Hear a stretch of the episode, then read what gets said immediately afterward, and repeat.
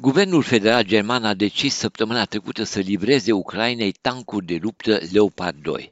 La începutul anului, alegătorii germani s-au pronunțat într-o proporție de 46% pentru livrări, 43% erau împotriva. Tabloul stării de spirit s-a modificat după ce executivul, condus de socialdemocratul Olaf Scholz, s-a hotărât să trimită Chievului 14 tancuri Leopard 2.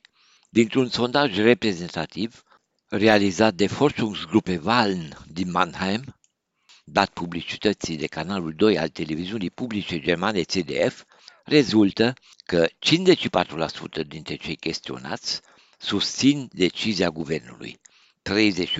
38% nu sunt de acord cu furnizarea de tancuri. Aceste date reflectă opiniile la nivel național, incluzând atât pe vest cât și pe est german. Există însă diferențe semnificative între partea occidentală și partea răsăriteană a Germaniei. Estul Germaniei respinge livrarea tancurilor într-o proporție de 57%. Numai 35% dintre răsăriteni s-au pronunțat în favoarea livrărilor. Acest decalaj est-vest a fost confirmat și de un sondaj nereprezentativ efectuat de postul regional de radio-televiziune MDR, la care au participat peste 28.000 de persoane.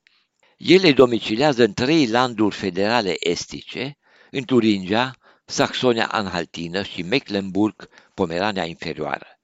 Nu au luat parte nici locuitorii din landul Brandenburg și nici cei din Berlin, unde astăzi coexistă partea vestică cu cea estică și unde deosebirile le pot constata doar cei care au domiciliat aici înaintea căderii zidului în 1989.